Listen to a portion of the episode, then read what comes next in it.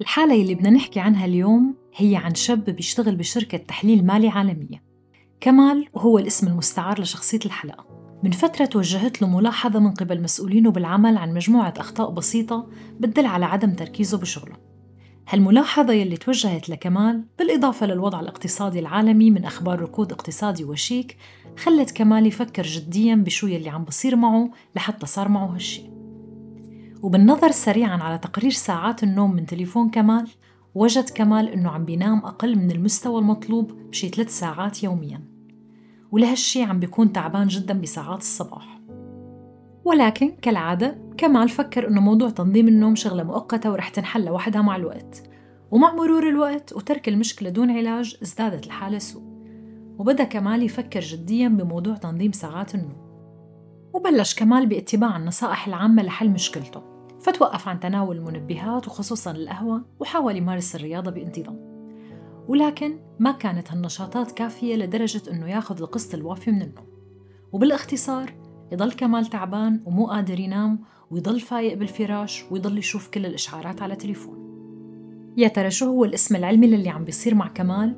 وشو الأسباب والأهم؟ شو هو العلاج اللي اتبعه وحلله مشكلته؟ تابعوني لآخر الحلقة لتعرفوا أكثر عن خطوات العلاج.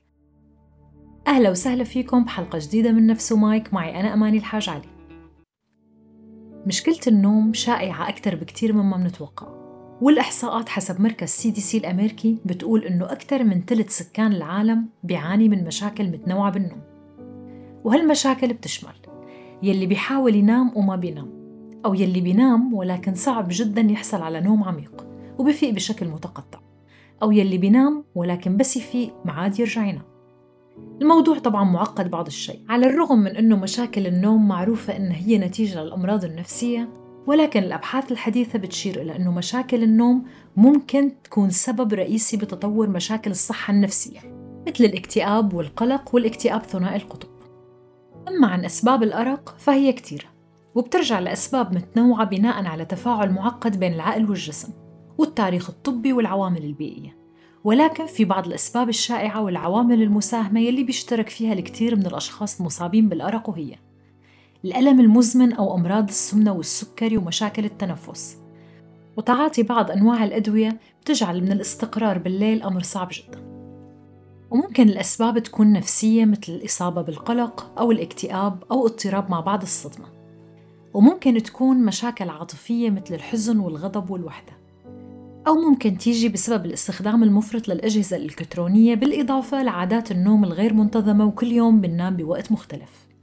طبعا لما بنحكي عن مشاكل النوم نحن ما عم نحكي عن عدم وجود وقت كافي للحصول على قسط كافي من النوم بسبب الجدول الزمني ولكن عم نحكي عن مشاكل النوم يلي بتيجي لما يكون عندك الوقت والنية للنوم. وهون في نوعين أساسيين. الأرق قصير الأمد يلي بيستمر من أسبوعين لبضع أسابيع أو أشهر ولكن مدته بتقل عن ثلاث أشهر. وبينتج هالنوع من أحداث الحياة المجهدة مثل فقدان وظيفة أو وفاة شخص عزيز أو مشاكل صحية أو غيرها من الأحداث المؤلمة والمقلقة. وهالنوع بيجي وبيروح مع تقلبات الحياة.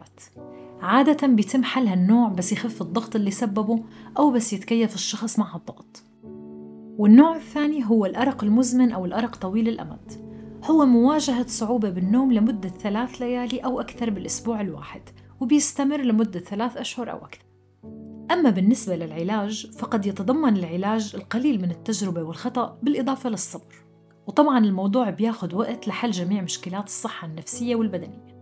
لتتمكن من إعادة تأسيس عادات نوم صحية والحد من التوتر وبالإضافة لإعادة مزامنة الساعة البيولوجية الخاصة فيك واستبدال النوم المتقطع المقلق بالنوم الصحي. وطرق العلاج الشائعة تبدأ عن طريق معالجة المسبب الرئيسي لمشكلة النوم يلي ممكن يكون بعض المشاكل النفسية أو العاطفية وممكن الدواء يلي بينوصف لحل هالمشاكل يسبب مشاكل النوم واجب تغييره وأيضا اتباع استراتيجيات الاسترخاء لأنه العقل والجسم الهادي رح يولد نوم مريح وهادي. وهالشي ممكن باتباع أنشطة بدنية خفيفة مثل اليوغا، المشي، التمدد وممكن القراءة وسماع أغاني هادية. وبالتأكيد تفادي الأطعمة الثقيلة قبل النوم مع تقليل تناول الكافيين والتدخين. وطبعا في العلاج عن طريق العلاج السلوكي المعرفي الخاص بمشاكل النوم CBTI ويلي بيتم عن طريق متابعته مع الأخصائي النفسي. وبتبسيط سريع عن كيفية هالعلاج هو محاولة تغيير الأفكار السلبية يلي بتيجي أثناء النوم لأفكار أكثر واقعية وإيجابية وبتساعد على النوم.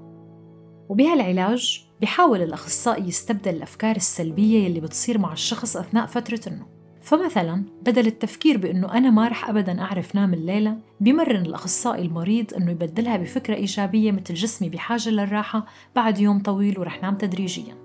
ومثال ثاني كمان هو تبديل فكرة أنا ما رح أقدر أشتغل شي بكرة إلى أنا صحيح تعبان ومزاجي ممكن يكون سيء ولكن هالشي ما رح يأثر على كفاءتي بإنجاز المهام. وبسبب أهمية وفعالية هالعلاج ذكرنا قصة كمال بالبداية يلي فعلا ساعدوا العلاج السلوكي المعرفي وقدر يحل له مشكلته مع النوم وبتمنى تساعدكم كمان مستمعين. باختصار لا تذهب إلى الفراش إلا عندما تتوق للنوم. وإذا كنت بالسرير لمدة عشرين دقيقة وما نمت أخرج واعمل شي تاني. وبس تفيق الصبح اترك السرير فورا لا تتباطأ ولا تحاول النوم. لا تغير يومك بناء على نوعية نومك. مهما كان الأمر سيء لا تلغي الاجتماعات لا تفوت التمرين ولا تحاول النوم مبكرا في المساء التالي. وحدد وقت للنوم ساعتين بعد وقتك المعتاد. مثلا أنت بالعادة بتروح للفراش الساعة 10 بالليل. حدد الوقت الجديد يكون الساعة 12 بالليل. وخلي وقت الاستيقاظ كمان أبكر من الوقت المعتاد فبدل ما تفيق الساعة 7 مثلا أعمل الفيق الساعة 6 الصبح. وبهي الحالة أنت عم بتحدد مواعيد صارمة لفترة قليلة ولكن الهدف هون هو الحصول على النوم الطبيعي بعد هالفترة وبالتعاون بين كمال والأخصائي النفسي حددوا البرنامج التالي. البرنامج ببساطة بتقوم بآخر كل أسبوع تقسيم عدد متوسط ساعات النوم. وهن طبعا بيعنوا النوم العميق. فلنفرض إنهم خمس ساعات. بتقسمهم على عدد الساعات الكلي يلي قضيته بالفراش. وهذا الوقت بيعني كل الوقت يلي قضيته بالفراش سواء كنت مستيقظ أو نايم. ولنفرض أنه كانوا 8 ساعات. إذا كان حاصل القسمة مثل حالتنا هون أقل من 80% ارجع أخر نومتك باليوم التالي 20 دقيقة. يعني اذهب للنوم الساعة 12 و20 دقيقة بدل الساعة 12 بالليل. أما إذا كانت النتيجة أقل من 95% نام أبكر من الوقت يلي حددته ب 20 دقيقة.